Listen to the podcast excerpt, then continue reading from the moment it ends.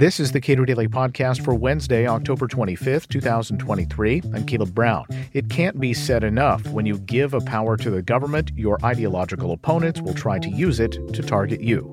And it's not a new facet of politics, but it's expressing itself in new ways. Cato's Paul Matzko discusses some of the history of when politicians have tried to crack down on a free press. A, a fear that I have harbored for some time, which is a bipartisan effort to hand to some large federal agency the power to make determinations about the relative responsibility of news outlets, about making determinations about what is true and false, and having some sort of sanction follow that determination. And it appears to begin uh, the the beginning of that fear being realized is here. Yeah, you're not wrong, Caleb. So there's a small progressive group called the Media and Democracy Project, which has sued or has uh, basically alleged that a Fox News affiliate in Philadelphia, Fox 29 for our Philadelphia listeners, is up for a license renewal. So broadcast stations are licensed by the Federal Communications Commission, the FCC, and they have to renew that every couple of years. This is different from cable or other forms of broadcasting that are not licensed by the federal government.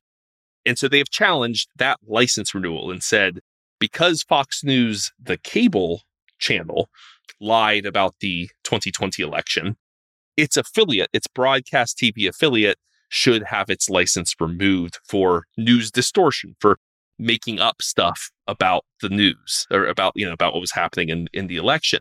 And this has been joined by Bill Kristol, the former editor of the Weekly Standard, never Trump conservative, who blames Fox News for helping boost Trump into the White House. And so I suspect at the margins, this is a way of settling old scores. But it's a bipartisan, it's progressive, conservative, signing on to this effort to deny this license renewal. And what's striking to me is that there is just clear writing on the wall about why this is a terrible idea and why everyone should know better. And that takes the form of a recent Donald Trump tweet. A truth. Well, I guess not a tweet. Uh, Donald Trump truth. A truth. He uttered a truth. And, and all, all, the relevant part here is he said, when I win the presidency of the United States, they and others of the lamestream media will be thoroughly scrutinized for their knowingly dishonest and corrupt coverage of people, things, and events. Why would NBC or any of the other corrupt and dishonest media companies be entitled to use the very valuable airwaves of the USA free? They are a true threat to democracy and, in fact, all caps, the enemy of the people. So, what he's saying here is that, you know, if when I'm president, I would like that these broadcast stations that are, you know, licensing or, or borrowing access to the spectrum um, to be scrutinized for telling falsehoods about me. Now, those aren't actually falsehoods, right? Like the the the reporting on the election is actually uh, you know pretty good. That you know Donald Trump was trying to to steal the election using claims of election fraud. But from Donald Trump's perspective, that was fake news. That was the false line, right? And so what we're setting up is a situation if this bipartisan push to remove a license renewal from this Fox News affiliate uh, was allowed to go through, we're setting up a situation in which news truth, the falsity or truthfulness of the news becomes a political football. When Donald Trump is in office, he removes broadcast licenses from affiliates when they cover him in ways he finds to be untrue, i.e., make him look bad. When a different president, when the Biden administration is in office, they remove, they, they scrutinize broadcast licenses for those that make his administration look bad. And that is a disaster for free speech and civil liberties. And, and this is, to be clear for the benefit of our audience, this is not at all unprecedented. There are historic episodes of presidents in particular wanting to make use of federal power and specifically FCC licensing to punish people who say nasty things about them. Yeah, my book about the radio right, published a couple years ago by uh, Oxford University Press, deals with another one of these. It's it's a cluster of regulations rooted in what's called the public interest uh, justification for regulation of the airwaves, and it's a very vague, inchoate standard. And so you can basically say, like, yes, normally this kind of regulation would be a constitutional violation, but because this is the airwaves, because there's scarcity, we can justify this regulation because it's in the public interest, whatever that means. And one of those was the fairness doctrine. And the idea was that the news coverage should be kept fair. And what the Kennedy administration did was they said, well, we'll keep it fair whenever the other side criticizes the Kennedy administration. And of course, any pro Kennedy administration stuff is totally copacetic. This is kind of like that. It's called the news distortion standard, and it's less well known. I mean, a lot of folks will have heard of the fairness doctrine. News distortion standard, more obscure. It was never really enforced when it was invented in the late 1960s. It was rarely invoked since. And if it actually, like if this actually went to the court system, which I think it would if the FCC denied the license renewal, it almost certainly will fall on First Amendment grounds after years of litigation. So it can still have a chilling effect even if it fails. But this news distortion standard is just as pernicious as the fairness doctrine. The funny thing is, it was invented by congressional Democrats. In, in 1968, those who are old enough to remember the student demonstrations outside of the DNC, the National Convention that summer, the students pressing against the police lines, chanting, The whole world is watching. Well, if you're a Democratic congressperson, you don't like the way the news is being framed. It makes you look bad. It makes you look like the bad guys that, you know, the cops are out here beating up students who are accusing you of being anti democratic because you're picking uh, Humphrey instead of, you know, Eugene McCarthy, the anti war candidate. Yeah, not a great set of facts No. for elite Democrats in 1968. No. So it's a rough information landscape for them at the time. So what do you do? You can't deny that's what's happening. So what you do is you play the refs, you work the refs. And so they the FCC invents this thing called news distortion, and a bunch of Congress people allege that they see. Uh, I'll use the words of one of them: a girl hippie with a bandage on her head go up to the police and say, "Stop hitting me! Please stop hitting me!" In other words, they were alleging that they were crisis actors. That ev- everything you're seeing in '68, none of that's real. It's just paid crisis actors pretending that there's police brutality, which is ludicrous from the you know historically uh, we know now. But you can see why that's useful if you're a pro war Democratic congressperson in 68. And so, in other words, the news distortion standard was an attempt to distort the news, right? That's the origin. And there's other examples. Like there was a uh, local Chicago TV station did a report on uh, Northwestern University students holding a pot party.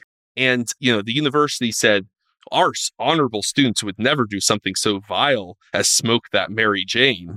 Therefore, this must be news distortion. So they filed a news distortion complaint with the FCC because, oh no, yeah, college students are notorious for not smoking marijuana. So again, you can see how this was a way of managing reputation. It was PR massaging rather than an actual attempt at truth and news.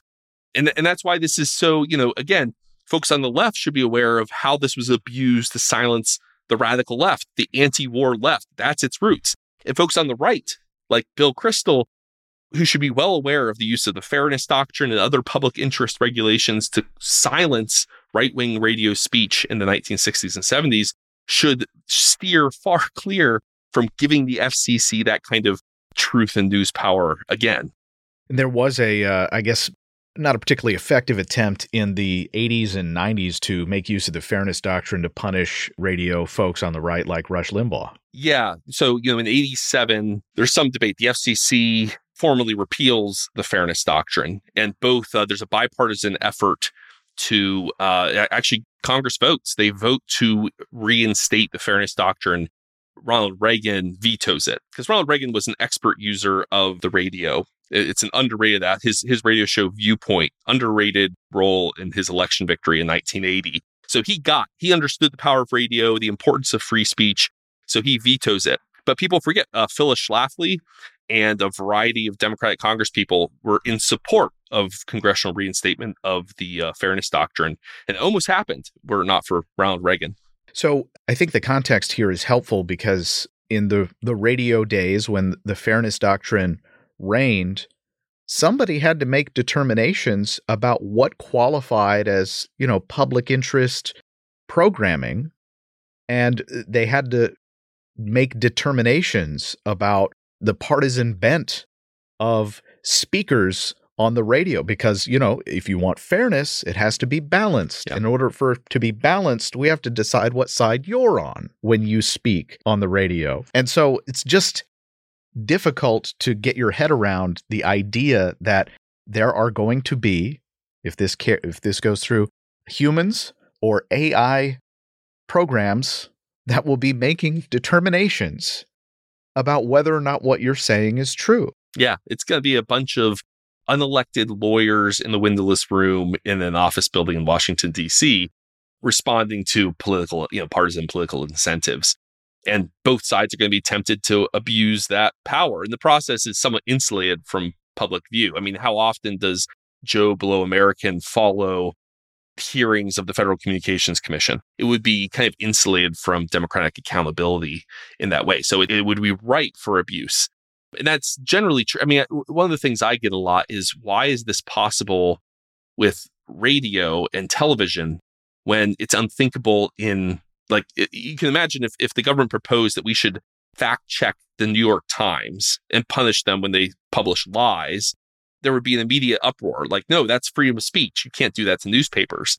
But why why can this be kind of proposed somewhat plausibly in broadcasting? And that's because we have a two-tier system of free speech in the United States. There's relative free speech for print, and there is much less free speech there's you know un- unfree speech for broadcasting that's because of these decisions going all the way back to the 1920s and 1930s but the government is able to impinge upon the first amendment to a much greater extent um, on, on radio and television and you can kind of see that here so we're having this fight that seems you know ludicrous I, I think to us today in a broadcasting context that would is unthinkable in a in a print newspaper kind of context. Paul Matzko is a research fellow at the Cato Institute. Subscribe to and rate the Cato Daily Podcast wherever you please. And thank you for listening.